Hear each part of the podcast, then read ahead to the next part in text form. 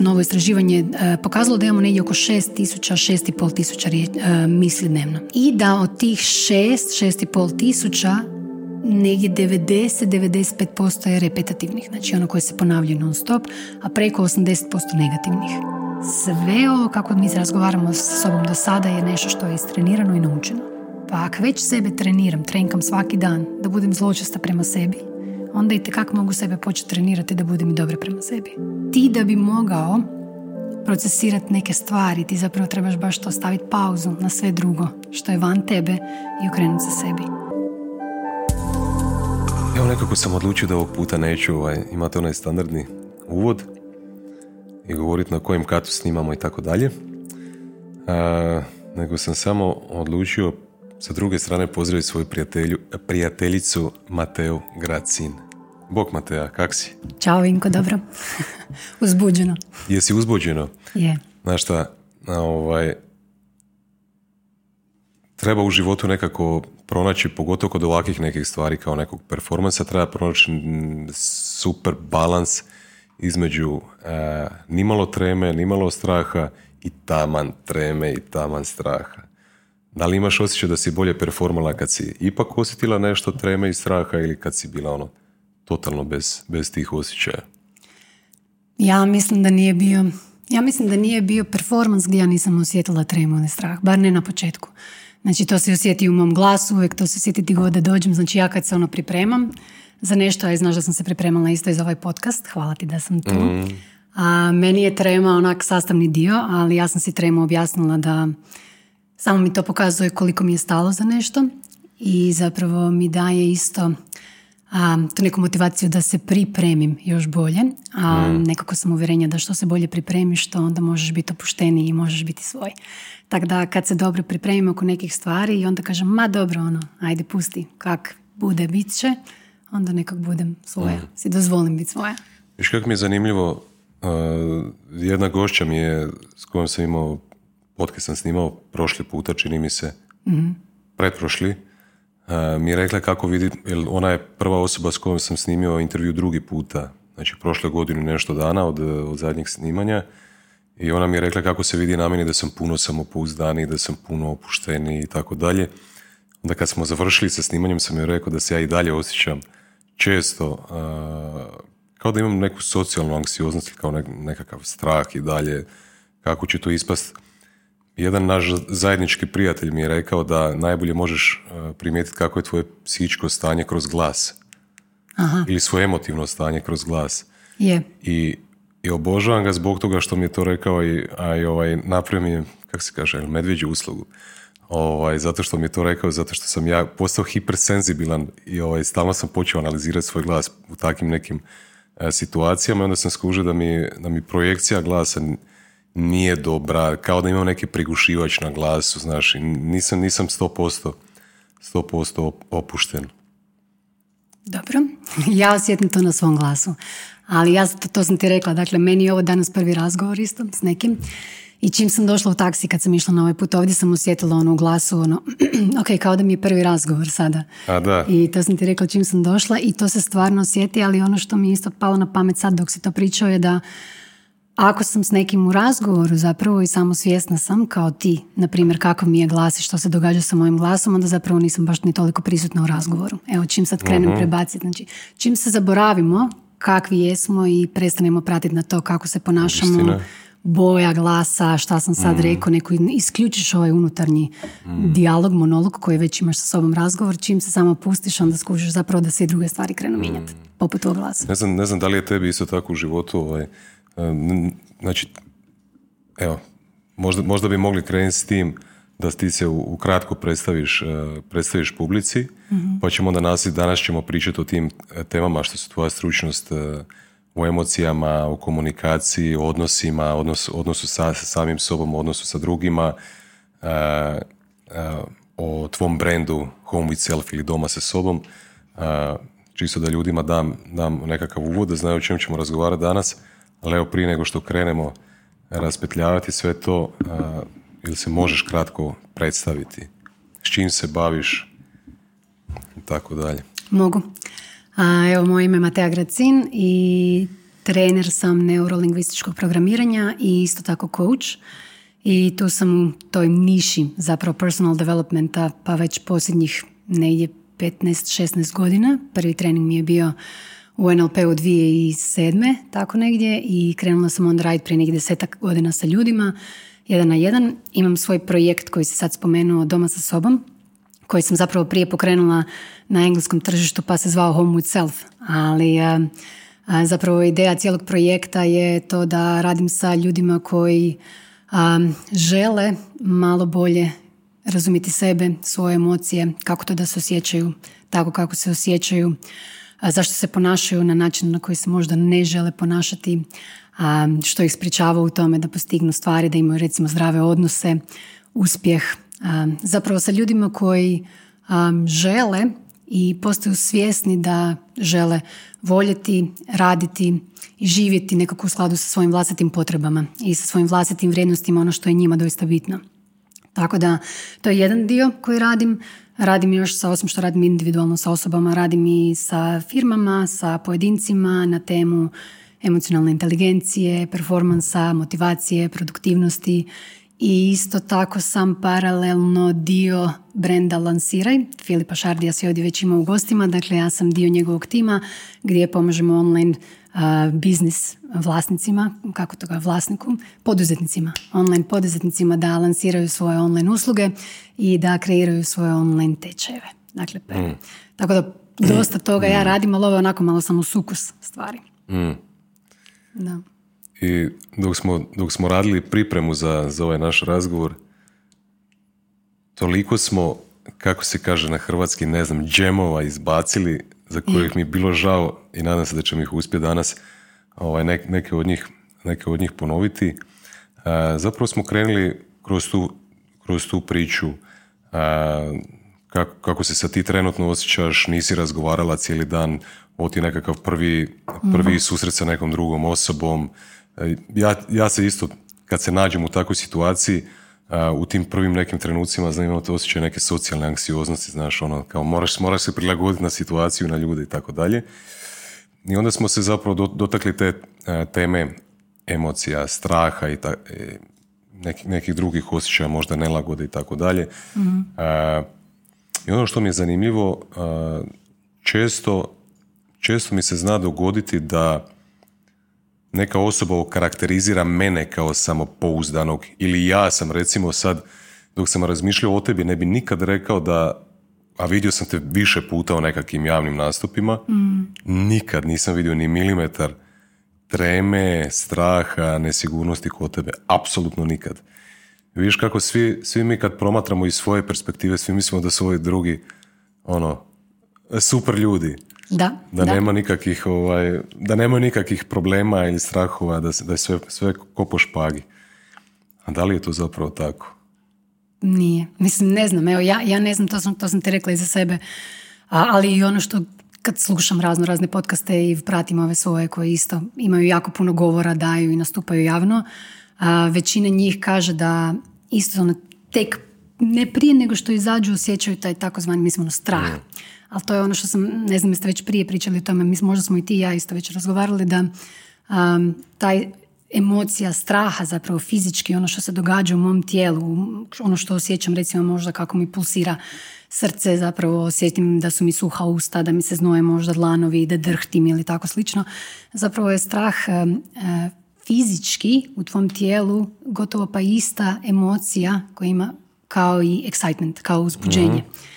I onda kad me pitaš jesi li uzbuđena, onak da, jesam zapravo, jesi li u strahu, pa čak možda i manje. Uzbuđenje je ono prvo. I, i, i ono što si rekao i sam isto, naravno, pitaš se, ja sam baš razmišljala ono kako ćemo ti ja razgovarati danas i o emocijama i o hrabrosti i o ranjivosti i svemu.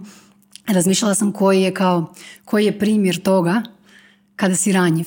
I onda sam shvatila da zapravo ti koji svaki tjedan ovako dolaziš ovdje na podcast i otvaraš se na ovaj način, zapravo ti, to je poprilično ranjivo što ti radiš i poprilično hrabro. Jer ne možeš isto baš ono, koliko god, baš sam čitala dosta o tome i kad slušaš Brené Brown i to je doista istina, ne možemo odvojiti zapravo to kad si hrabar i kad radiš nešto hrabro, kad se ono, when you step up i kad se pokažeš svijetu i kad kreneš nešto dijeliti svoje, jednostavno s tim ide ta ranjivost i na neki način možda ju neki gledaju kao ono slabost, ajme meni sad se ono, otvaraš se i sad si, baš to, ranjiv si, ali zapravo je, ja ju gledam na način da meni daje neku zelenu, zelenu svjetlo da budem svoja, da budem autentična, da budem slobodna pričati ono što želim.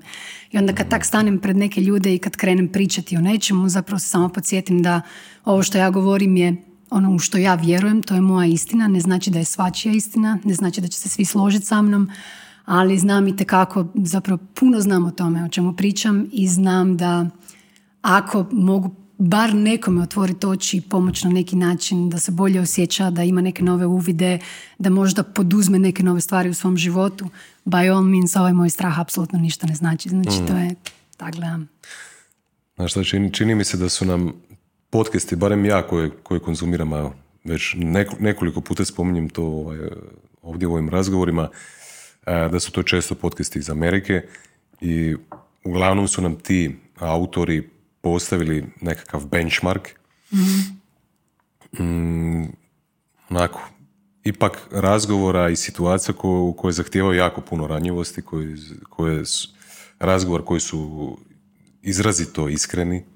A, to, nažalost, u našoj kulturi ne vidim. A opet s druge strane ja imam nekakav osjećaj i potrebu da ne želim ići u neku patetiku jer primijetio sam da neki ljudi odlaze i u, patetiku. Teško je teško to sad sve izbalansirati. Da. E,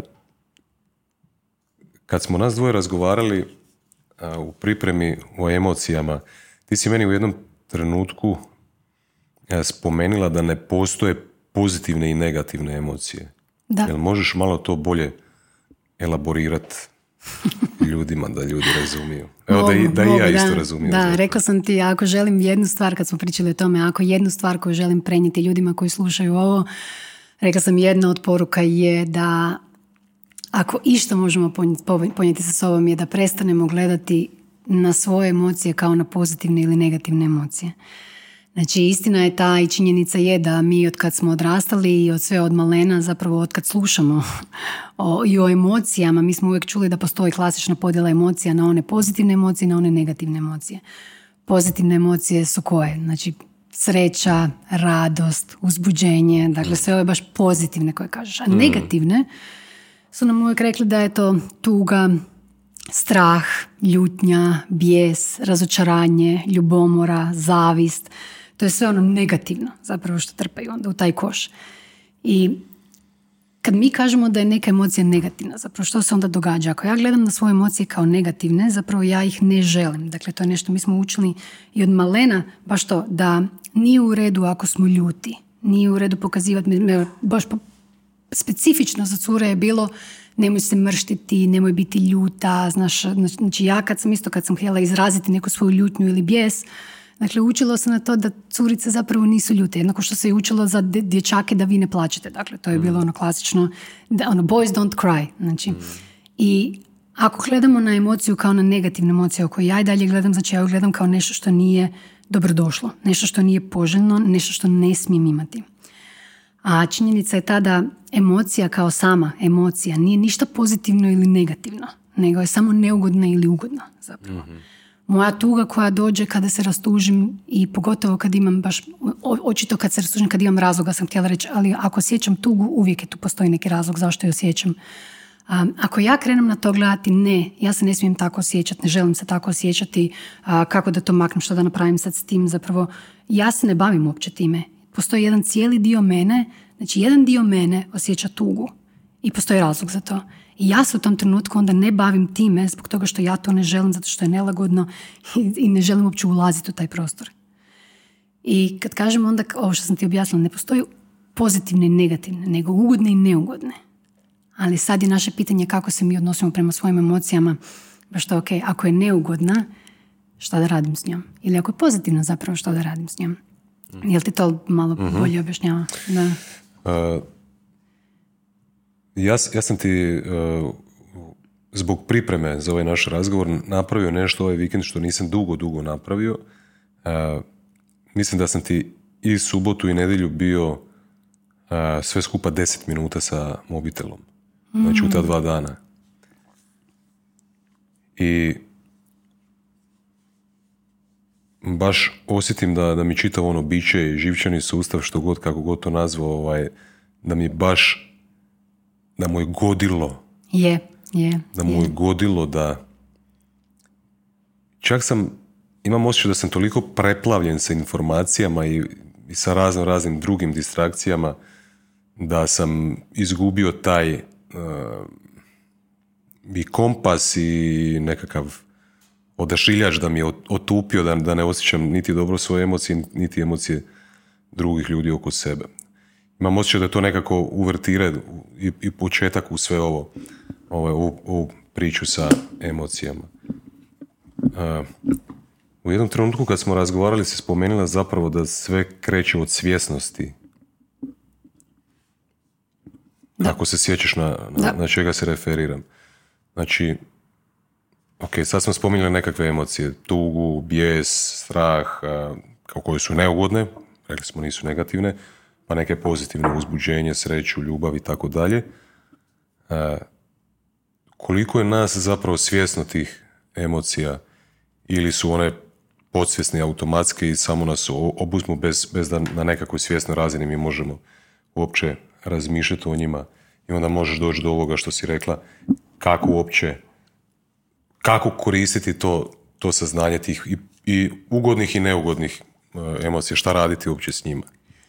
Reći ću ti ono što ti ja znam, zapravo ono što ti ja viđam sa svojim klijentima najčešće.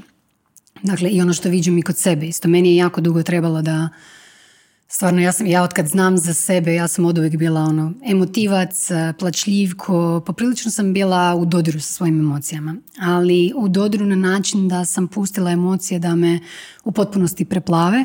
Preplave, no, baš, ono, kad osjetiš, kad vidiš nekom na licu na cijelom tijelu, ono, ok, nešto se događa i nisam znala kako to kontrolirati.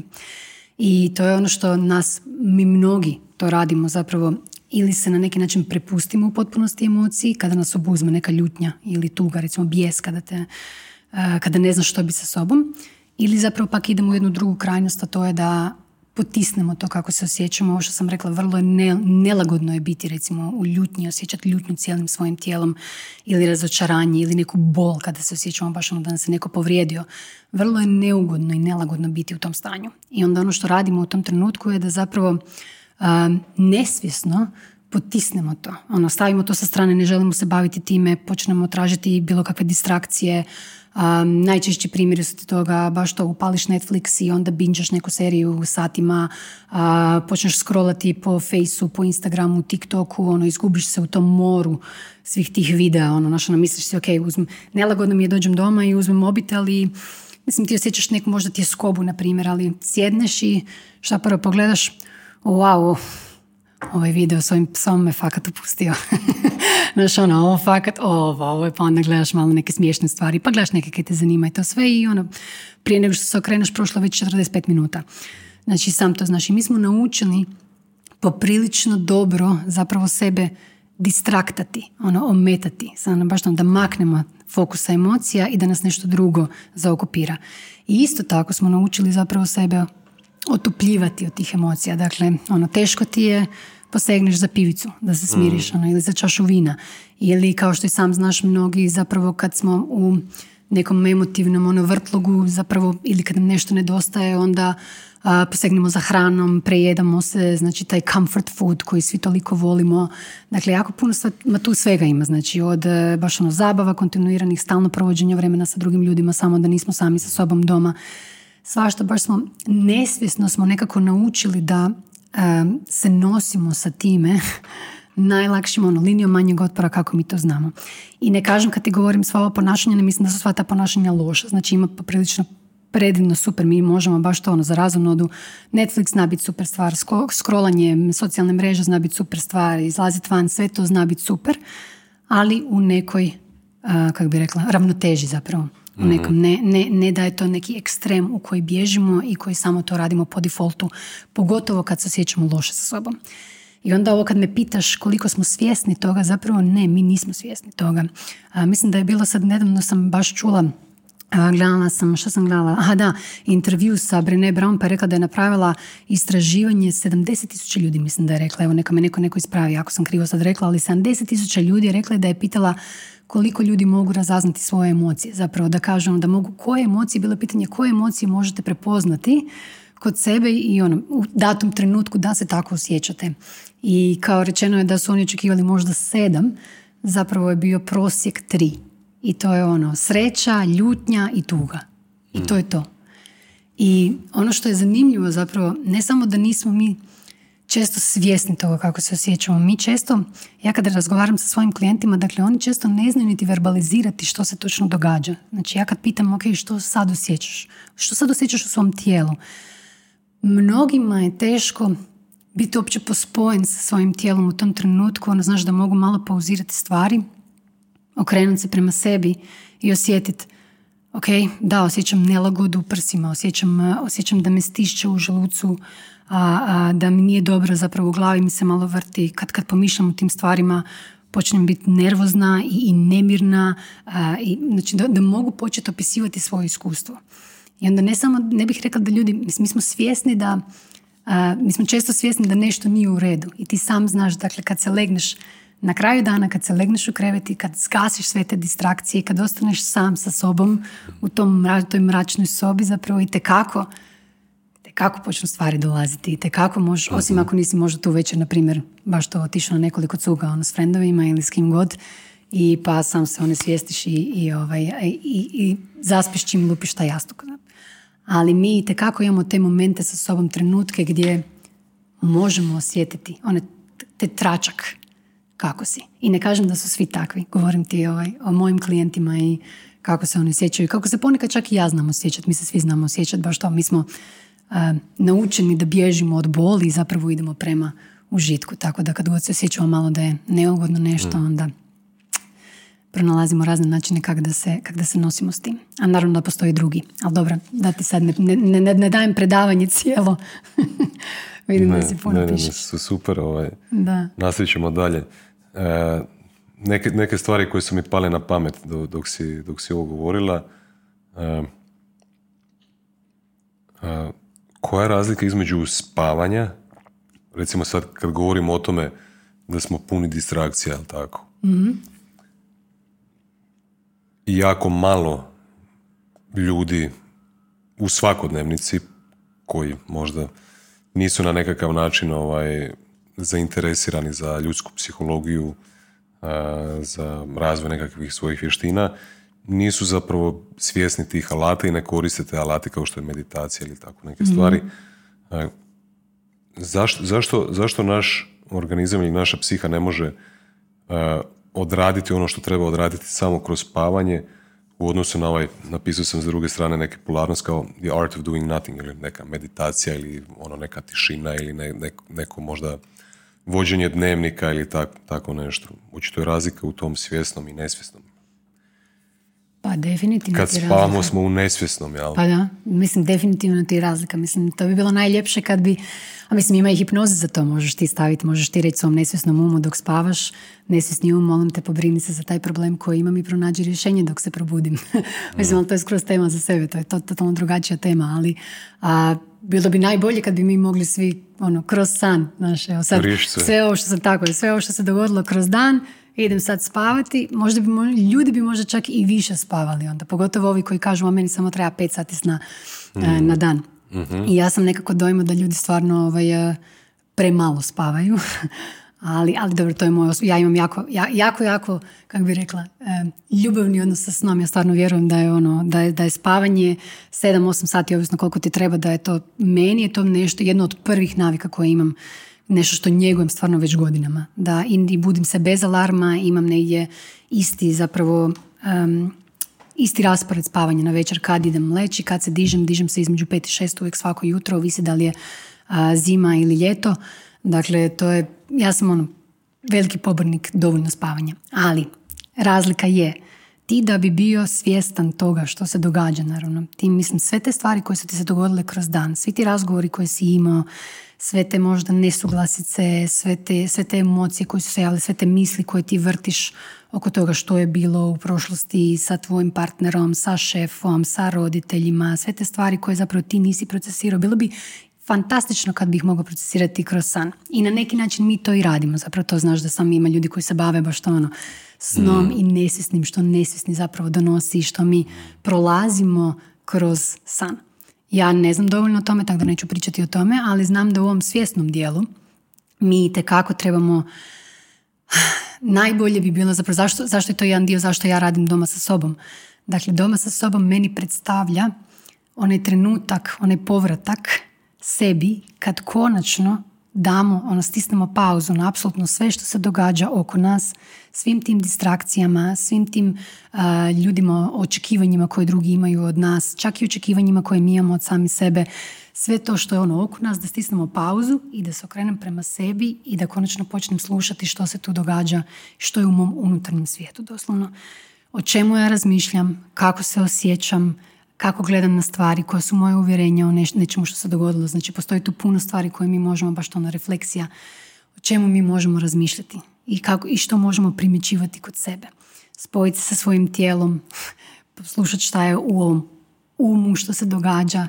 Dakle, ti da bi mogao procesirati neke stvari, ti zapravo trebaš baš to staviti pauzu na sve drugo što je van tebe i okrenuti se sebi. I onda svjesno, ja bih rekla, da li možeš sa sobom kroz meditaciju, da li možeš kroz razne tečajeve, da li možeš jedan na jedan sa terapeutom ili coachom, e, s kim god zapravo. Postoji vrijeme koje bi ja mislim svatko treba uzeti za sebe, pa makar je to 10 minuta dnevno, da ti počneš otkrivati ono, ok, što se tu događa.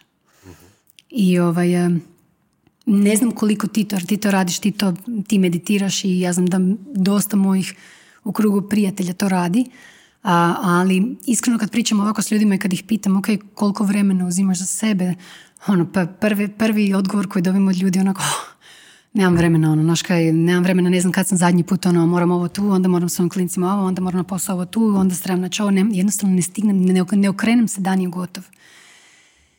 I meni je nekak to, to ono, ne, ne okrenem se, dan je gotov, ja stvarno vjerujem da svako od nas može pronaći u danu. Stvarno da može pronaći i ti si apsolutno primjer toga, tebe poznajem, znači ti, ja ti se divim sa svime time što radiš, ali mislim da svako od nas može pronaći barem pet, deset minuta u svom danu da se malo pospoji sa sobom i da posluša što se događa, što je tu unutarnjem svijetu, od čega to bježim. Jer mi imamo toliko, hvala Bogu, postoji toliko alata danas, toliko izvora informacija, savjeta, znači svega što možemo što pročitati online, što možemo razgovarati, pogledaj koliko ljudi zapravo se bavi pomagačkim poslom, baš da pomažemo drugima, da otkrijemo zbog čega si tako nezadovoljan, zašto se, zašto se jutro probudiš sa tisuću jednom misli tjeskobe koja te primi da doslovno osjetiš ono u srcu kak te stisne, ma nisi ni, praktički nisi ni otvorio oči kak spada, ti već imaš stotine misli u svojoj glavi i počneš ono baš, ili se probudiš u tri jutro. Zbog čega se ponekad probudiš u tri jutro i ne možeš natrag zaspat? Zašto kad si rekao sam sebi idući put kad ću razgovarati sa šefom ili sa tom osobom ili sa partnerom ću reći to, to, to i to i onda kad dođe vrijeme da to kažeš, zašto to ne kažeš? Zašto se zapneš? Zašto kreneš zamuckivati? No, znači, znači, zbog čega se to događa? Jer mi smo ono, u datom trenutku, o emocije smo pričali, mi hodamo baš to, mi smo ko puno vreća svega, misli, emocija, uvjerenja, prijašnjih iskustava, sve što se dogodilo. I mi kad, ono, baš kad pričamo s drugima, mi to sve nosimo sa sobom. I onda se, i onda počneš primjećivati da ono, volio bi biti ovakav, ali nisam. Znaš, volio bih da u situacijama mogu biti smireniji, volio bih da mogu se puno bolje izraziti, da mogu puno bolje skomunicirati neke stvari, ali jednostavno to ne ide tako.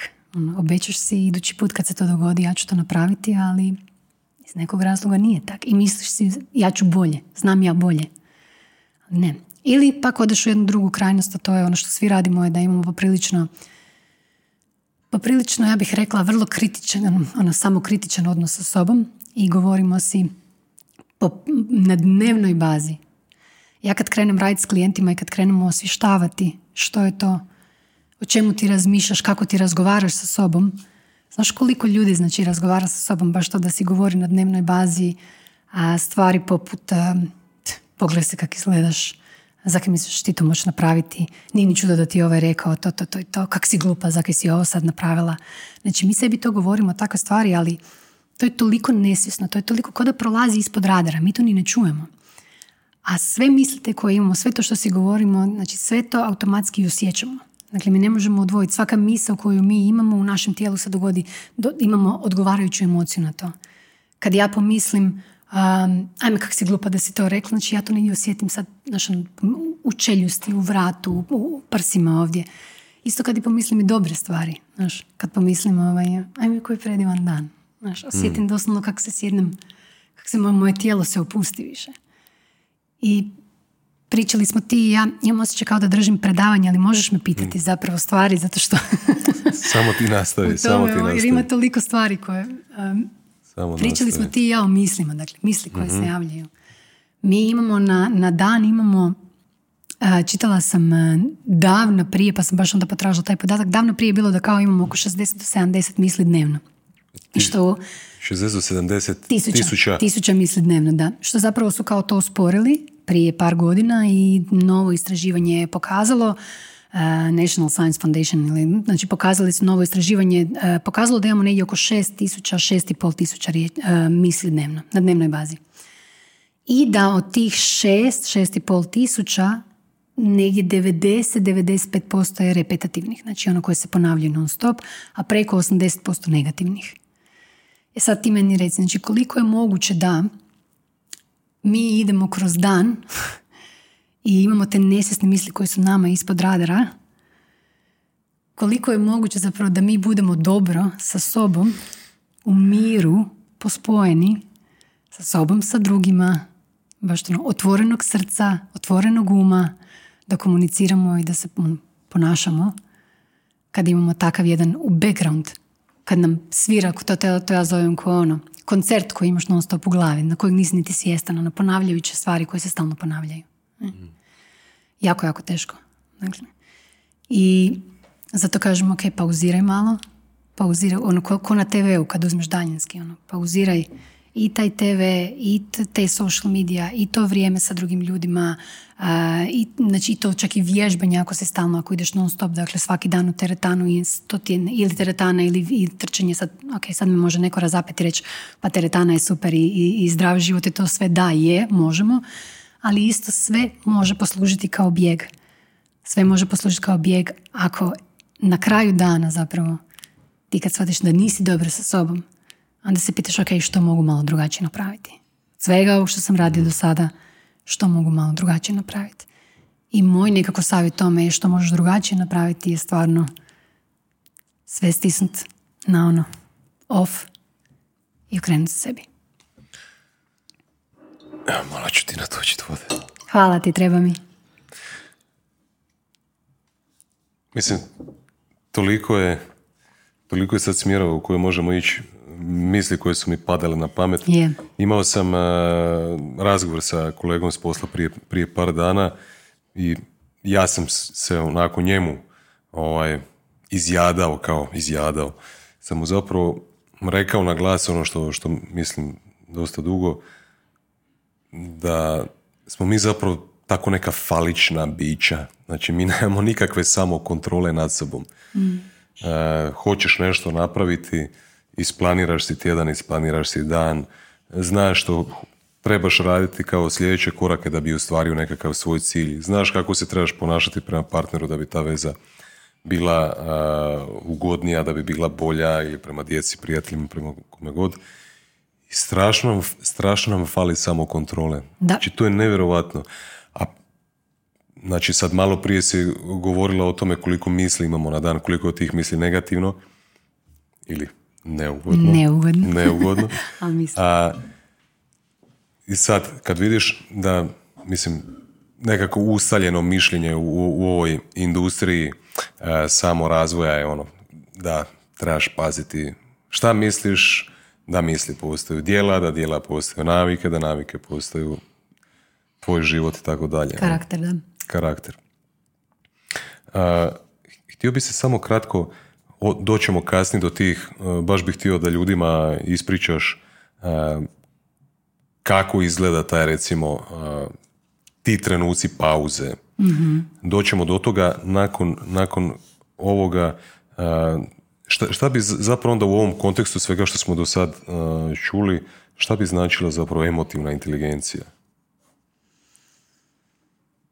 Značilo bi da imaš sposobnost, dakle, da imaš svjesnost toga, da možeš svjesno primijetiti, prepoznati što se događa u tvom tijelu, to jest kako se osjećaš, koje emocije su prisutne, da ih ne samo da ih znaš osvijestiti, nego da ih isto tako znaš i izraziti u smislu ono, da imaš vokabular, zapravo da se možeš izraziti što je to što osjećaš. I isto podrazumijeva regulaciju u smislu da imaš tu inteligenciju kako sa tim emocijama u datom trenutku. Ovo što ti kažeš, ja ne znam, ono, i mene, pre, kak si rekao zapravo, da si prenaglo, da, bez kontrole ikakve. Ono, tome. Znači da imaš isto i sposobnost toga da možeš regulirati se, kontrolirati sebe isto. I nije samo što se tiče emocija kod sebe, nego i kod drugih isto tako. Dakle, da smo, kako bi rekla bolje reći, atune, da smo, da smo svjesni da možemo prepoznati i kod druge osobe emocije što se događa i to s tim da mi nikad ne možemo zapravo, ne znam, nisam vidjela da, da ljudi baš pišu o tome, ali nije da mi možemo prepoznati kod drugih emocije baš koje su. Mi možemo pokušati pogoditi kako se osoba osjeća. Ono što mi prepoznajemo da osoba, ne znam, ja možda mogu na tebi primijetiti da se mrštiš i da si crven u obrazima i da hodaš gore dole po sobi i onda ja to mogu interpretirati kao ljutnja ili nemir ili neka nervoza. Ali zapravo to je moja interpretacija. Ali ja mogu imati svjesnost toga da se nešto događa kod tebe. Mnogi ljudi zapravo nisu niti svjesni kad razgovaraju sa drugima, ne primijete da je osoba u nekom možda onak nemirnom stanju ili možda da je neko jako opušten zapravo i da e, mi, mi smo više inače dobra činjenica da smo mi više okrenuti prema sebi i mi smo više opterećeni time kak, koji je ovo za, za, za podcast, ono kak ćemo danas, mi smo on, oni koji se boje, ono više su možda opterećeni time kak ću ja ispasti i šta ću ja reći, nego zapravo što mogu dati ljudima koji ovdje danas slušaju, hoće li im to biti korisno, da se više pitam to, a ne onda kak ću ja ispati, recimo. Tako da je ta emocionalna inteligencija zapravo sposobnost baš to da možemo prepoznati i osvijestiti, iskomunicirati i procesirati vlastite emocije koje su u trenutku i isto tako i kod drugih. Mm. Jedno super za, za, mlade recimo, ja sam imao a dok sam bio mlađi sam imao problema s aknama, znaš. mm I onda kao, znaš, ideš u školu pa se bojiš kao, ja sad će svi vidjeti ono da imaš tu neki prištić na čelu, znaš. Ovaj, i onda zapravo ti je oslobađajuća misao kad znaš da se svi brinu o svojim prištićima. mm Niko se ne brine o tvom prištiću ili Točno tako. tako nečemu. Točno zapravo nadovezao se na ovo kad si, kad si rekla da svi zapravo brinemo o sebi, da, da nemamo da. previše kapaciteta razmišljati o drugima. A, kako, kako bi onda recimo, kako bi mogli raditi na tu emotivnu inteligenciju? Da li je to nešto što je urođeno, da li se može to trenirati? Kako bi onda izgledala ta recimo pauza o, o, o, kojoj, o kojoj pričaš? Ne, mislim, nije mislim, urođeno. Emocionalnu inteligenciju ti razvijaš. Dakle, to je... A, mi svi možemo naučiti prepoznati što se događa u našem tijelu. Dakle, ono što ja radim sa svojim klijentima kad krenemo uopće raditi na, na tome okay, zbog čega, kako to da ste došli danas, kako da, da se uopće, što, ono, što se događa u vašem životu. Možemo krenuti od nekih ono, ili teških teških situacija u životu, nešto se dogodilo ili sad smo neke teško razdoblje ili slično. Znači, kreće od toga da ja prvo budem voljna uopće otvoriti se svom svijetu i ono, počet otkrivati što se tu nalazi. I zašto kažem voljna? Zato što mnogi od nas, ja sam bila jedna od tih, zapravo nismo možda spremni. Mislimo da ako sad otvorimo ta vrata, ko zna šta će sve izaći van. Znači bojimo se toga ako otvorim vrata, ako ja sad dođem u dodir sa ovom tugom koju osjećam već toliko dugo, ja se bojim da ja neću moći stati. Ja, se, ja, ja ne znam ko će to zatvoriti. Znači zapravo i vrlo je, priznajem, vrlo zna biti nelagodan taj trenutak. I ti sam znaš, nelagodno bit, zna biti kopat po sebi i otkrivati i, i slušati zapravo sve te sva ta ograničenja koja imamo i sve to na koji način smo zlobni prema sebi. A, znači, nije baš ugodan proces. Iako stvarno je ono vrlo, vrlo, vrlo vrijedno svega, obećajem. E, I ne traje zauvijek, samo je privremeno, ali tekako je oslobađajuće. I onda kad kažem biti voljan, zapravo znači biti voljan, okrenuti se prema sebi, taj stav imati biti voljan, okrenuti se prema sebi, slušati što je prisutno i imati stav da ne osuđujem sebe zbog toga što se osjećam kako se osjećam.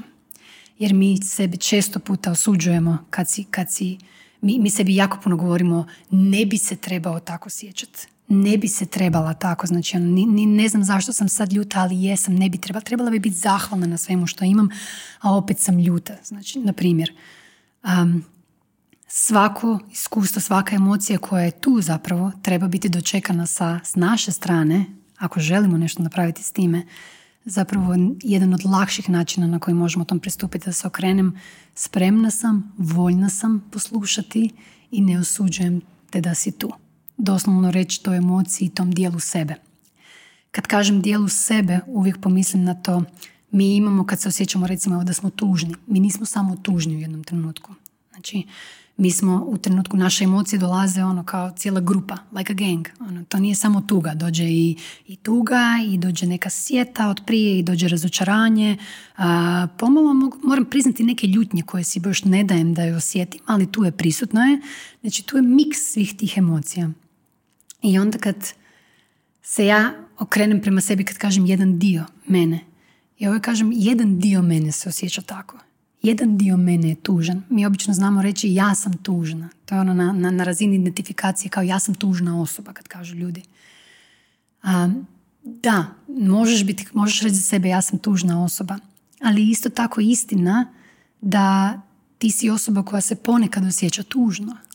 Ti si osoba koja ponekad osjeća tugu, ljutnju, čak možda i mržnju. Znaš, Svašta, svašta mi osjećamo ponekad i ponekad su te emocije poprilično dugo s nama, prisutne. I onda kad kažemo ono, kreni se prema sebi, tom dijelu sebe, kako to izgleda i kad recimo baš ono sjedni sa sobom, da, se, da počneš primjećivati u svom tijelu gdje je to, recimo, prvo se pitaš, ok, što je prisutno?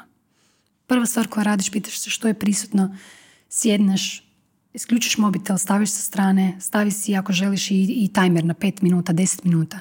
Pet minuta za početak, ako nikad to nisi radio, za hrabre deset minuta, poprilično dugo zna biti deset minuta, ali sjedneš sa sobom i pitaš se vrlo, vrlo jednostavno pitanje, na izgled jednostavno, što je prisutno?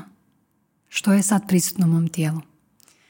I kao da radiš jedan sken zapravo, kao da onak, ok, počneš primičivati osjećam li kakav pritisak u glavi, da li je lice, na neki način, da li imam neki pritisak u prsima ili opuštenost, neko stezanje, da li osjećam negdje, da li osjećam bilo gdje u svom tijelu neku fizičku senzaciju, nešto što je tu. Pričam ovdje sad, govorim za primjer, ako baš želim nešto što je nelagodno. Ne pričam sad o tome, ono, ok, možemo ako i želimo to i sa nekom radošću, recimo ljubavlju koju osjećamo, ali da želimo otkriti što je to što je prisutno, a da je neugodno. Gdje je to u mom tijelu sada? I vrlo često ćeš primijetiti da će te senzacije u tijelu najčešće biti negdje u području čeljusti, vrata, e, prsa, u trbuhu, nekim ljudima u, u rukama ili u glavi će im tutnji tijeli. Zapravo tu je negdje baš ono najčešći gdje osjećamo neko stezanje kao neki grč, neku, neku baš nelagodnu senzaciju. I onda baš to ono biti voljan kad kažem da to osjetiš, primijeti da je tu i drugi korak je onda dozvoliti tome da je tu. Da dozvolim tome što osjećam da bude prisutno. Jer što će prvo doći, prva, prva naša reakcija koja će biti kad je tak nešto nelagodno, ja to znam čak i nakon toliko dugi niz godina, nije uvijek lako ostati s tim, pa onda prva će mi doći ono, ok, želim se ustati. Znači, ono, osjetim i prvo što želim napraviti, zapravo želim se ustati, ono, ma, neću sad psovati, ali idem, jel smijem, ono. ne znam, jel smijem psovati. Smiješ, smiješ. Baš to ono. Želim se maknuti od toga. I ovaj, ti ako imaš pitanje ili nešto, slobodno mi pitanje. Samo ti priče. Da, u tam. Ja vodim emisiju. Da, hvala. Ne sekiraj se. Ja se sekiram da, da puno pričam. Ali uglavnom, um, kad je to sad tu prisutno i to je sad sa mnom, da dozvolim da je ovdje, to dolazi ovaj dio, ok, tu je, dozvoljavam si, osjećam to. I onda se pitam, ok, što razmišljam? O čemu razmišljam, kako mogu karakterizirati ovaj osjećaj. Postoji li neka emocija koju mogu dati, neko ime, naziv ovome tu? Da li je to tjeskoba? Znaš, ono, osjećam tjeskobu, neko će osjećam uh, zavist, osjećam ljubomoru. Što, um, što god da je prisutno, reći ok, tu je. I onda se možemo pitati, sad je već ulazimo u korake i korake, ali onda se možemo nakon toga pitati ok, što je to, što je tom dijelu mene potrebno sada, u ovom trenutku. Kad malo istražim, kad malo preispitam kakav je ovo osjećaj za mene u tijelu, koje misli imam vezano za to, koje mi se slike pojavljuju u mojoj Znači ja mogu osjetim recimo neku težinu u prsima i onak zatvorim oči i baš to, dok osjećam tu težinu, dozvolim da mi dođe neka slika u glavu što god da je prisutno i onda se dan podsjetim razgovora s prijateljicom koji sam imala da mi je bio nelagodan. Kažem, ok, tu je taj razgovor. Što vjerujem trenutno tom razgovoru? S kojim sam zaključkom izašla iz tog razgovora? Kako se osjećam prema svojoj prijateljici u ovom trenutku? Kako se osjećam sa sobom sada vezano za taj razgovor u ovom trenutku? Kad malo to istražim, se zapravo pitam ok, što mi je sad u ovom trenutku potrebno meni sada za taj dio da se možda osjećam bolje, da se osjećam možda više mirnije, možda da osjećam više ljubavi, da osjećam možda da otpustim to što mi je potrebno u ovom trenutku. I odgovor zna doći stvarno u različitim, različitim oblicima, poput, eh, na primjer, eh, moraš više vjerovati. Moraš više vjerovati da će sve biti u redu. A, moraš, eh, ne moraš ili ono, voljela bih da me zagrliš. Znači, to, to je kao da čujemo jedan dio sebe koji govori, i to je stvarno jedan dio tebe, koji govori, hej, treba mi pažnje, treba mi nešto sada od tebe. Nemoj otići scrollat, nego budi tu sa mnom. A, potrebno mi je vrijeme za sebe da odem u prirodu. Sjećaš se kako nam je bilo lijepo kad smo otišli gore u onu prirodu, kad si sjedila i samo razmišljala ono, o oblacima i smijala se svojim, znači, ono, sa prijateljima. Čime, treba mi tako nešto. Treba mi da otpustiš sve i da ne znam, ono, doslovno legneš u krevet i, i ne razgovaraš s nikim četiri sata. Budi sa sobom četiri sata. Znači, to, ja sam sada malo baš stvarno skratila proces. Ovo je zapravo jedan vrlo poznati proces i, i uči ga Tara Braga, uči baš se zove RAIN i akronim za to RAIN kao R-A-I-N. Recognize, prepoznati, allow, dozvoliti um, i I kao investigate and N kao nurture. E. I za sve koji će možda to probati sami sa sobom, ono što želim reći da ponekad ćeš sjest i nećeš ništa osjetiti. Ponekad ćeš sjesti i ono, ok, ja sad idem, znaš, ja spremna, uzela sam vrijeme za sebe, sjednem se i što je prisutno, Matea? Hoću jest picu. Ok, ne, što je prisutno u tvom tijelu? Se Bože, moramo ovo sad raditi? Fakt mi se ne da ovo raditi. Fakt mi se ne, ne, radit ću kasnije. Ne, ne, ne mogu. Ne, Matea, obećala si što je prisutno sad u tvom tijelu? Što se događa? Kako se osjećaš? I onda, ok, ajde, naš, kažeš si nešto i onda opet, ko da se osjećaš? Ne dozvoljavaš se svaki put. A kad si dozvoliš i kad prođe, kad prođeš kroz sva ta četiri koraka, ja garantiram kad dođeš na taj, nakon investigation, nakon što otkriješ malo ono sve što je tu prisutno i dođeš na ono dio da sebe nurture, da čuješ što ti je potrebno u tom trenutku. To je toliko nježno, to je toliko oslobađajuće, to je toliko ko da si se vratio sebi, evo stvarno u tom trenutku. Ono, ono povratak sebi, dođi doma, dođi k sebi. Okay, I da poslušaš onda to što čuješ, sa, sam taj čin toga da si se poslušao i da, da si svjedočio svojim emocijama, sebi, je poprilično um, umirujuć zapravo a tek što onda ako poslušaš sebi doista si to omogućiš ono što, ono što si čuo da ti je potrebno. Evo, to je najljepši dio onda. I ono kad ja znam često izaći i sama sa svojih takvih meditacija ili sa, sa klijentima, dakle baš ono ustaneš se i to, to više nije ista osoba koja je bila prije desetak minuta. Mi više nismo isti nego što kad smo sjeli u taj tren. Jako ja preporučam svakom za isprobati.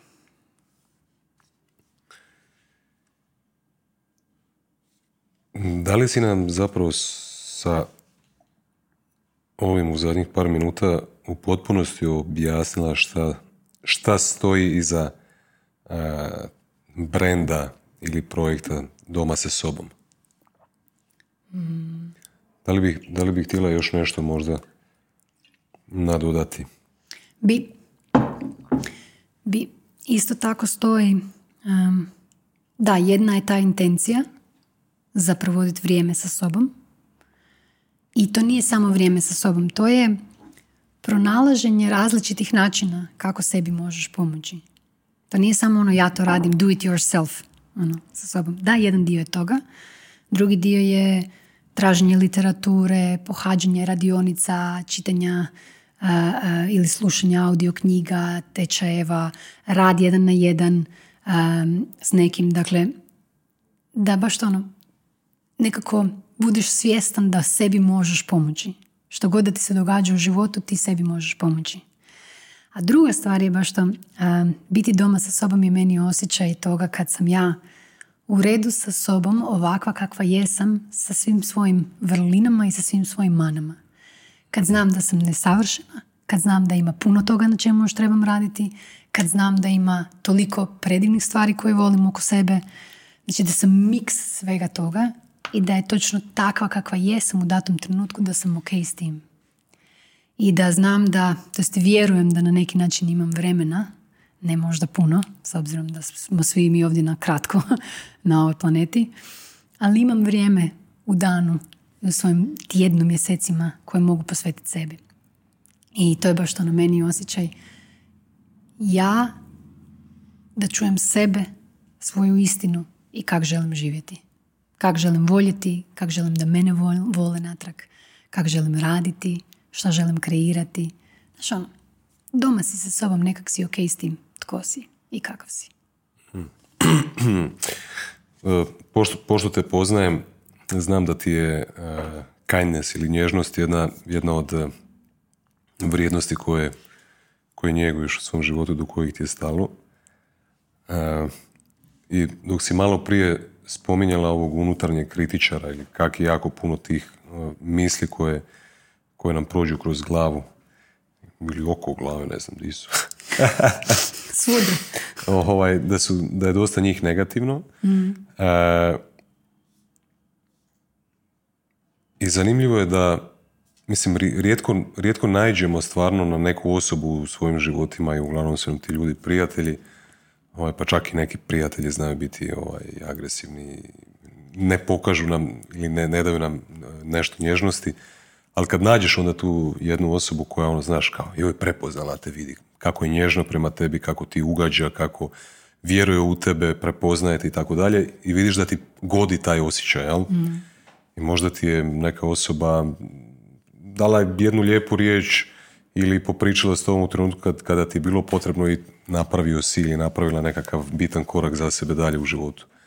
Uh, onda je fascinantno s druge strane da prema sebi ili ja sad kad razmišljam ja sam perfekcionist. Mm. Ili to je sad uvjerenje koje sam već učvrstio zato što su mi neki ljudi ranije rekli da jesam, pa sad možda je self-fulfilling prophecy. Ovaj, ja jako često, znači moj modus operandi je tražiti greške u sebi i u, u okolini i kako ih unaprijediti. Koliko je bitno da ipak bez obzira na sve ovo, ovaj, i u, u, u tim recimo možda trenucima pauze ili u nekim drugim trenucima, da si, da, da sami sebi damo ovaj nježnosti. Mm. Suosjećanja. Suosjećanja. To je riječ koja ti Nek, nekih da. onako mekanih, lijepih osjećaja. Sve ok, bit će dobro, da. nisi najgori, nisi najgora. Da. Um, Mislim da smo ti, ti ja čak pričali o tome zadnji put. meni je fascinantno da mi smo nekako prihvatili da kad pričamo sa sobom, pričamo na ovaj način da smo kritični i da se osuđujemo jako. I puno ružnih stvari zapravo sami sebi govorimo. Neki ljudi, neki ljudi se čak ne mogu pogledati niti ugledalo. a da nemaju navalu bujicu misli koja je poprilično neugodna. I mi smo naučili, to smo nekako, nismo naučili smo da to kroz e, odrastanje i odnos koji gradimo sa sobom, ali smo i to i prihvatili. I onda ja kad pričam, evo, evo stvarno ovo je sad iz osobnog iskustva, jedno od naj, najdubljih promjena koje sam ja osjetila na sebi, koje mi pomoglo, pomoglo prije u životu i koje mi dan danas pomaže, je da sam postala svjesna tog govora i da sam počela ono intenzivno, svjesno, intencionalno vježbati da prema sebi se razgovaram kao prema osobi koju volim, kao, kao prema nekoga koga volim, kao prema nekome koga podržavam, kao prema nekome ko, za koga mislim da je stvarno predivna osoba. Um, sad, možda to zvuči ovako suludo i glupo, ono blesavo, znaš, ono, sjednem se i to i onda si kažem, pa dobro Matea, znaš šta, stvarno sam ponosna na tebe da si odvalila takav posao. Znam da ti nije bilo lako i znam da si napravila pogreške po putu i da nije bilo savršeno kako si ti htjela da to bude, ali ti želim reći da sam svejedno onak baš ponosna na tebe što si to uspjela sve do kraja ishendlat na način na koji jesi i da si ono, pogledaj koliko su dobre stvari, znači da počnem pričati lijepo sa sobom, kao sa svojim prijateljem. Mi smo, mi kad razgovaramo sa našim prijateljima, sa osobama koje volimo, koje su nam bliske zapravo, kad god nama dođe neka od tih osoba da je da se osjeća loše um, i ima neki problem ili ima neku brigu u svom životu.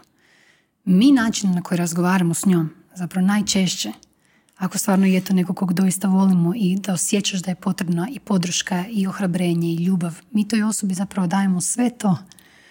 Doslovno govorim baš to, kako ti isto pričaš sa mnom ili kako pričaš sa, sa svojom dragom ili sa, sa prijateljima postavljaš pitanja koja su zapravo, postavljaš pitanja koja su vrlo ohrabrujuća, podsjećaš ih na stvari gdje jesu predivni, govoriš im da će sve biti u redu, a govoriš im da ih razumiješ, da shvaćaš zašto se tako osjećaju. Znači, pazi, ti njemu kažeš, shvaćam zašto se tako osjećaš, da, ni meni ne bi bilo lako. Ali kad se ti sam tako osjećaš, najčešće ono defaultni mod na koji idemo, ono, ok, zakaj si tak sad nervozna oko toga, zakaj sad to radiš?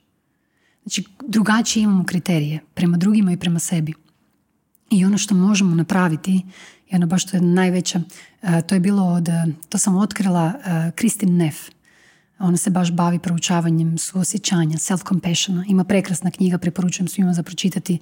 Ona baš jako puno priča o tome koliko to suosjećanje prema sebi zapravo nas može ojačati i koliko nas možemo ono, gurnuti nam vjetar u leđa da se stvarno nosimo sa razno raznim situacijama u našem životu i da možemo to onaj dio da možeš biti ko kak sam ja rekla neki dan ne neki dan, ali nedavno je netko pitao kako si, išla sam kroz težak, imala sam težak period u životu i baš sam rekla, znaš šta, sve ovo što mi se događa, baš mi je teško, ali dobra sam sa sobom.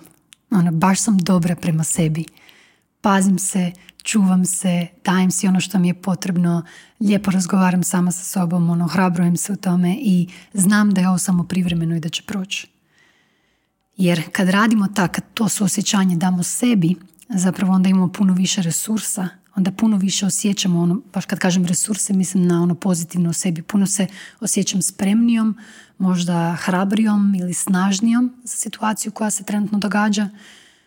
U, as opposite, ono, umjesto kad razgovaram na ovaj ružan način prema sebi, gdje se često znam onda osjećati kao da sam žrtva u svemu ovome, kao da ne znam što trebam da napravim. Ono, a, zapravo se šiftam ponekad, malo sam žrtva i govorim si jadna ja i kak mi je teško i šta sad i zašto su sad svi, onda počnem druge isto kriviti. Znaš, kad krenemo u glavi, onda sve druge kriviti za naše probleme i i zapravo ono govorimo da on nije to napravio, ja se ne bi ovako sjećala, da je ona meni rekla istinu, ja bi sada to Znači počinjemo kriviti i druge i sebe i zapravo se stalno ne šiftamo između te uloge. malo proganjam druge, a malo sam žrtva u svemu tome. I to je sve to pomiješano s time kako ja sebe doživljavam u toj situaciji, kako doživljavam situaciju druge i koje uvjerenja imam u tome.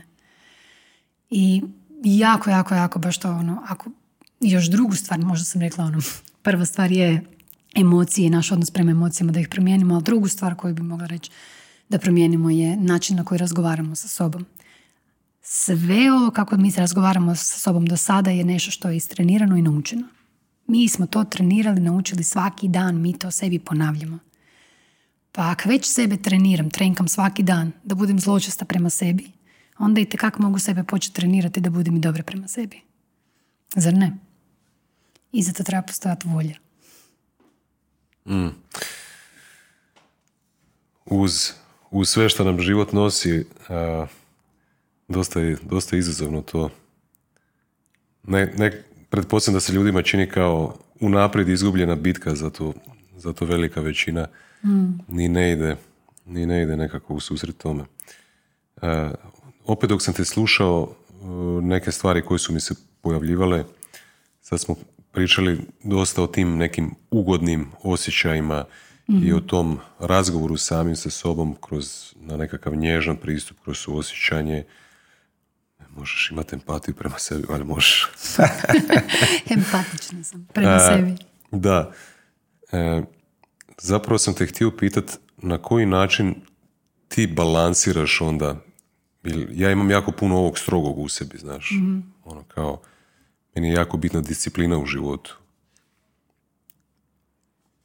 Kako izbalansirati taj glasić, ono, ili glas koji je strog, e, previše si se opustio, ljen si, trebaš napraviti to i to, hoću više discipline, hoću da, da odradiš ovaj sastanak koji si rekao da ćeš odraditi, moraš ovo završiti tad i tad, uh, ujutro hoću hladan tuš, hoću ovako, hoću onako.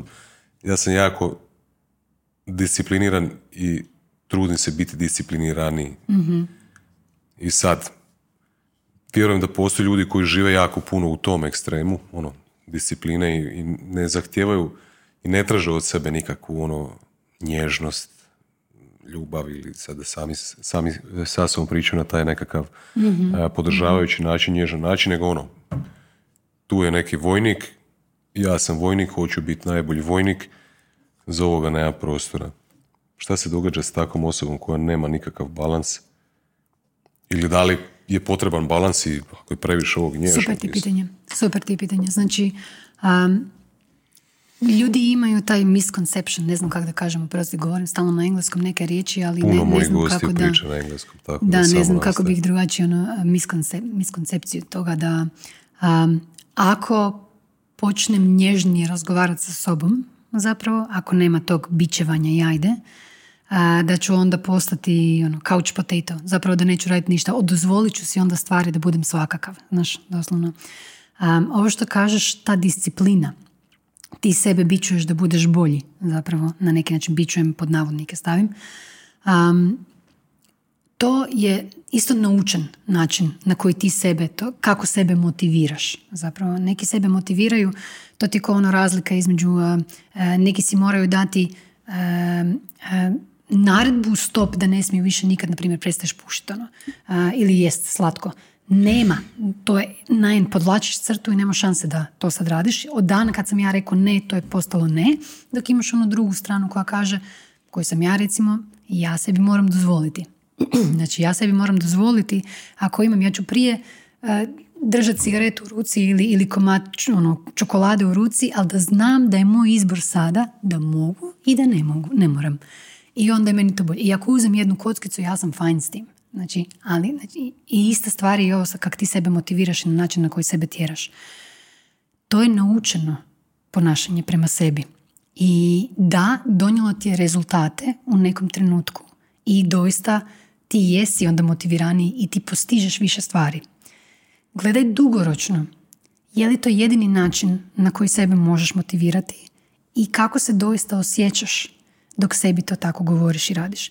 Postoji nešto što je onaj zdravi, onaj healthy striving koji sebe isto na neki način ohrabruješ i kažeš ajde, možeš to, nema više zezancije, idi to sad napravi ono, naš ono svjesno, odrežeš, idem, se smiješ. Smijem se zašto sam pomislio, znaš, ono, tri godine teške discipline, onda balkanski, onako popiješ litru rake i isplaćeš se ideš dalje. e pa, ali ja, ja mislim da je to stvarno ljudima i potrebno. Ono, doslovno otići malo izaći iz tog svog jednog, ne, ne iz ekstrema u ekstremu ovak to, ali pa nije zabadava kad ljudi ono kad se opuste i kad tako nešto, ono, kad se toliko strog prema sebi, imaš toliko kočnice, imaš toliko pravila, imaš cheat day, ono, da si dozvoliš. E, ali sad meni, tebi, moje pitanje tebi je, kad si staviš toliko puno stvari koje moraš raditi, um, do koje razine je to doista tebi i je li ono uvijek u smislu da te oplemenjuje, osnažuje, čini mirnim, pomaže. Da li u nekom trenutku to postane kontraproduktivno? Jer, um, znaš što te pitam, da li u nekom trenutku osjetiš tu stegu i tu previše discipline da ti zapravo počne na neki način štetiti, a ne pomagati?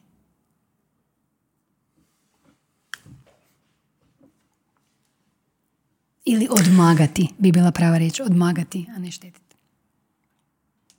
Pa još, još jedno uvjerenje koje imam u sebi da, da sam jako izdržljiv, mm psihički da sam jako izdržljiv. Imao sam nekih trenutaka u životu kojima sam si dokazao da je to tako. mm Ovaj, ne znam gdje mi je breaking point. Mm Jednog dana ću najvjerojatnije saznat. E, ja ti idem doslovce ono iz disciplina, disciplina, disciplina, disciplina, a ovo mi je neki ono maksimum all out, u opustio si se. Idemo mm. gore, gore, gore, gore, gore.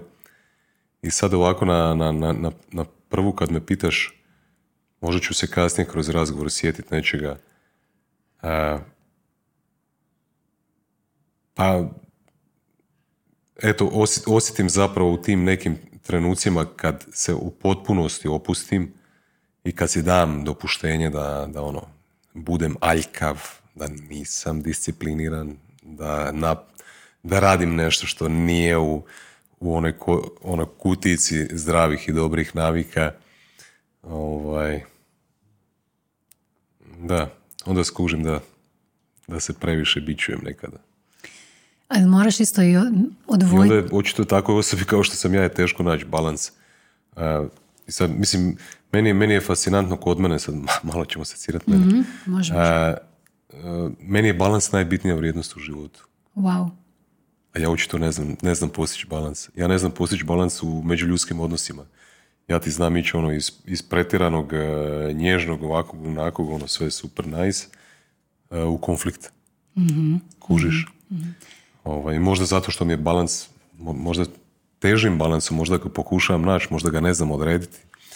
Ovaj, očito tako i u ovoj disciplini i tim nekim stvarima.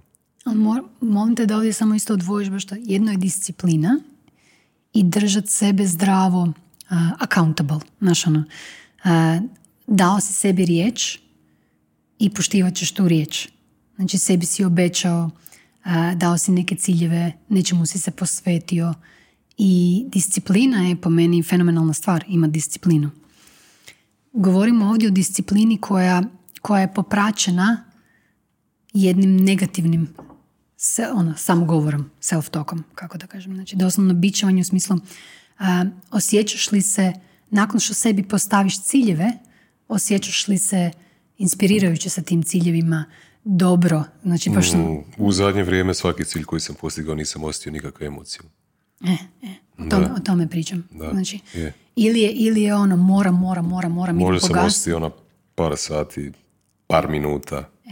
I to je to. Mm. O tome pričam, o tome. Znači nije, i super ima ciljeve uh i prednju ja baš to disciplina je meni ono, kad god imam disciplinu u svom životu, imam ono, paradoks je toga što više discipline imam i isplanirano, to imaš više slobode u životu. To je fakat istina. uh Meni, mene zanima baš to ovo kad ti sebi postaviš ciljeve, koliko se zapravo onda bičuješ uz to i koliko to mora biti i što se dogodi ako slučajno ne bude tako kako si si ti zacrtao. Kakav si onda prema sebi je pitanje. Koliko si dozvoljavaš biti čovjek, ono, ljudski, da je ok. Ali meni je tako teško naći balans. ne, užasno mi je teško naći balans. Ja sam, ja sam puno više, znači, uh, imam nekakav ideal u svojoj glavi. Mm. Uh, imam nekakve standarde koje sam si zamislio, možda ih nisam u potpunosti jasno definirao napismeno, mm ali imam nekakav barometar ili nekakav, ne znam kako bi se izrazio, kompas ili toplomjer koji mi govori ovaj, da li sam blizu onome što je moj ideal ili ne. Ali, evo zapravo, mislim da mi naj, naj, najpreciznije bi ti mogu u ovom trenutku odgovoriti da negativna posljedica tog pretjeranog discipliniranja i recimo tog možda prestrogog samo razgovora je što i zato sam se počeo znači počeo sam balansirati više kad sam osjetio da, da što god da sam postigao u zadnjih par godina u životu a, nije mi donijelo nešto previše sreće, ispunjenja u tom procesu ovaj, ganjanja svega toga sam izgubio dosta zahvalnosti. Mm. Ovaj, nemam tog baznog nekog osjećaja zahvalnosti, ono je po meni kao neka ta baza koja, koja ti omogućuje da osjećaš onda i ispunjenost i sreću i šta ja znam. A, kroz, kroz tako ovaj, možda pretjerano samodiscipliniranje. Da, da. To je nešto što mi na prvu, na, prvi, na prvu dođe. Mogu to skroz razumjeti. I mislim da ti isto dobro pitanje za sebe, možda nakon podcasta i to što, što tebi doista balans je, što znači imati balans, kako prepoznaješ da imaš balans u životu, baš da malo sebe preispitaš što to u svakodnevici znači za tebe. Kako bi ti opisala osobu koja je u potpunosti doma sa sobom? Baš dobro pitanje, nisam o tome razmišljala. Kako bi opisala osobu? Mogu opisati stanje zapravo. Ali osoba koja je doma sa sobom, netko tko je doma sa sobom, kad sam ja doma sa sobom, dozvoljavam dozvoljavam si a vam ovak dozvoljavam si biti tko god da ja jesam u ovom trenutku sada poštujem to kako se osjećam, prepoznajem to, kako sam, otvorena sam, otvorena srca. Ako nisam, i to je u redu, isto tako. Znači, ne mogu, baš to, ne, ne postoji neki, da, da bi bio doma sa sobom moraš biti takav, takav i takav. Nema u smislu toga. Ja bih samo rekla da si prema svom vlastitom iskustvu koje imaš otvoren i pun poštovanja u smislu acknowledgement je prava riječ. To nije zapravo ni poštovanje, nego acknowledgement. I kad si doma sa sobom, ja mislim da sebi onda daješ dozvolu biti ti u svijetu. Bez straha što će drugi misliti o tebi. I na koji način ćeš ostaviti kakav dojam i slično. Mi smo jako puno, mi jako puno razmišljamo, to smo već spomenuli na početku, šta drugi misle o nama. I jako puno razmišljamo kako da se uklopimo zapravo u svijet i da bismo se svidjeli drugima um, govorimo možda stvari koje ne mislimo stopostotno, prešutimo neke stvari. Ono, mi ono, svoje ponašanje prilagođavamo situacijama zato jer zapravo duboko u sebi negdje želimo da, i da, da se svidimo drugoj osobi, da se osjećamo kao da pripadamo ovdje gdje smo sada. Znači, baš onak na neki način kao da malo gubimo sebe u svim tim interakcijama kada se prilagođavamo drugima. I onda kad kažem kako si doma sa sobom nekako, kao da sve te interakcije se umanjuju i možeš sebi dozvoliti da ti budeš kakav ti jesi.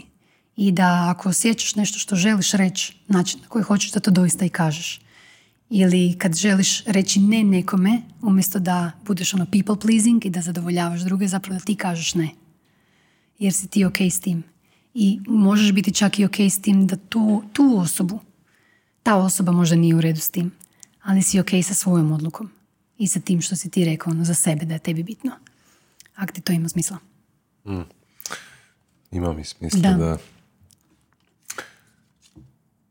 Ono što sam te htio pitati zapravo sljedeće, kako ta, mislim, govorili smo o trenucima pauze, kada si sam sa sobom, mm kada pokušaš uh, osjetiti senzacije u svom tijelu kada pokušaš imenovati te emocije. E, razgovarali smo o tome da rad sa terapeutom ili koučem isto naravno pomaže kako bi gradio dodatnu emotivnu inteligenciju.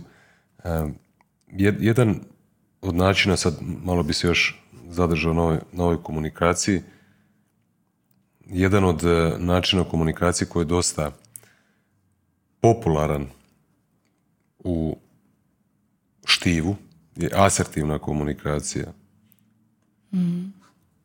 Kako bi potrebi osoba koja radi na razvoju svoje emotivne inteligencije, radi sa stručnjakom, ima vrijeme za sebe i tako dalje,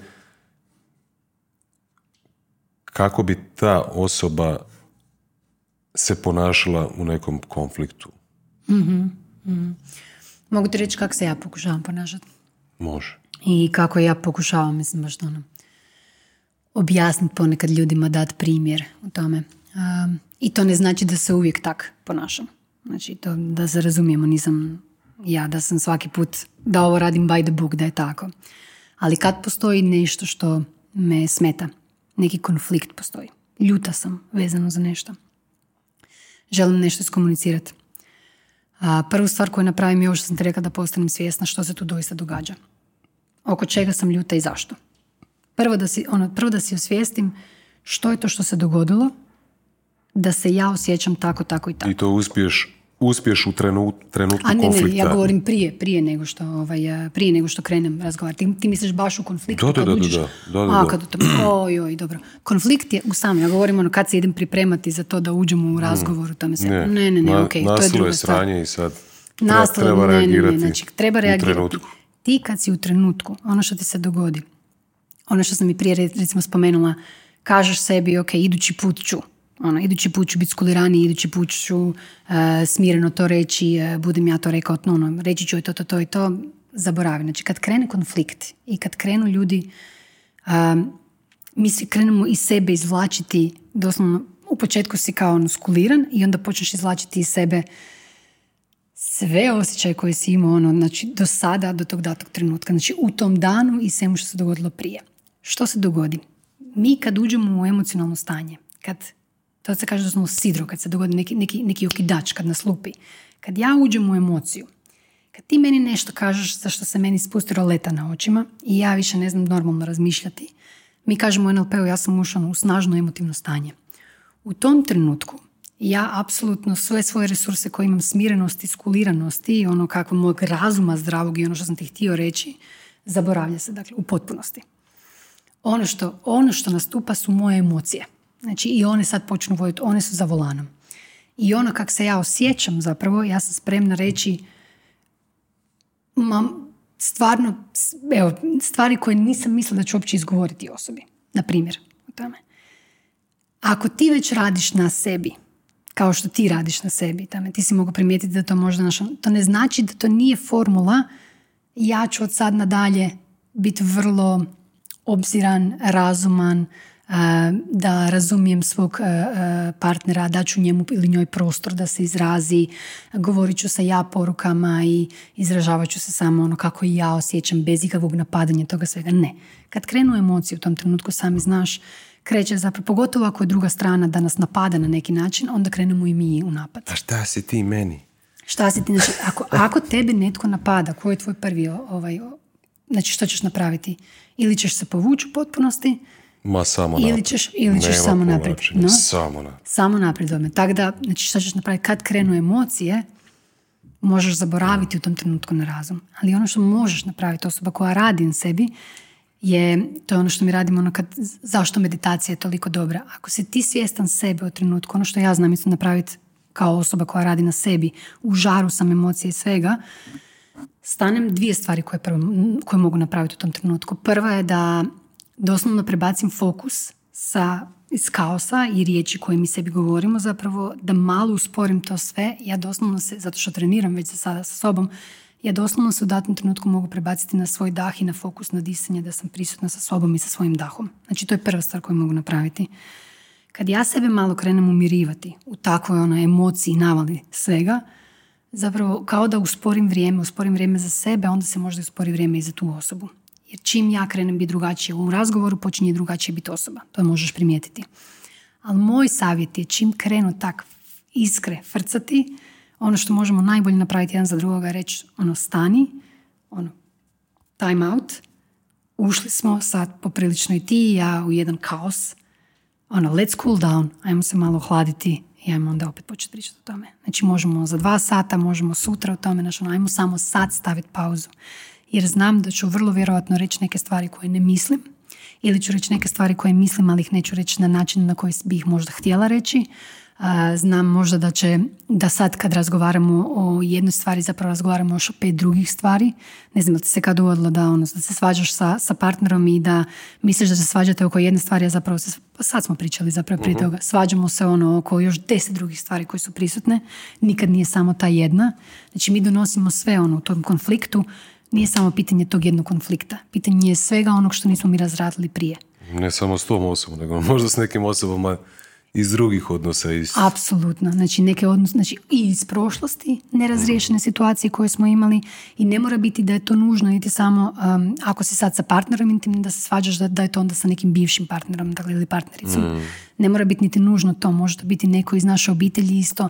Naš, nas jako često neke ljude, ajmo reći, mnogo ljudi zapravo i naši partneri trigeriraju na način na koji su nas trigerirali i naši roditelji isto. Znači, puno toga tu ima što mi donesemo, ovo što sam rekla, mi smo hodajuća, hodajući svemir svih svojih prijašnjih iskustava, svih svojih boli, svih svojih nada, svih svojih želja, svih svojih resursa, svega, svega toga, mi sad nastupamo. I e, voljela bi ti reći sad mi koji smo ono, radimo na sebi, nismo mi prosvjetljeni ili tak nešto da mi kad stanemo onda pred osobu, ono, sad ću ja to na finjak kako Vidi kako ja radim na sebi, Vidiš sad ti ja Gle kak sam ja bolja od tebe. dobro to radi. A i gle kak sam bolji od tebe. Da. O tom se radi. Mateja, nećeš vjerovat, ali jako puno je vremena prošlo, ne, ku, ne kužim kako je ovaj, već, već toliko, mislim da smo preko sat i po vremena, jesmo već preletili sat i po vremena. Da. A, izuzetno mi je drago što si bila danas moj gost. znanje koje ti imaš i teme kojima se baviš su super bitne. volio bi da gostuješ opet, da postaneš učestali gost. Rado. Mislim da imamo puno toga za, za, za podijeliti. tako da Hvala ti. Baš se, baš se, baš se veselim nekim, nekim drugim, hvala drugim ti. susretima. Hvala ti što si me pozvao, hvala ti što si mi dao priliku da se predstavim tvojoj zajednici, hvala ti na svemu mm. što radiš. Mislim da stvarno sve što radiš je fenomenalno i jako mi je drago da te mogu podržati. Znaš da ja to ne osjećam. Moram popričati o tome. Moramo, budemo sad popričati o tome poslije. hvala Mateji, hvala tebi što si pratio, što si gledao, gledala, isto tako. Ovaj, vidimo se za tjedan dana opet.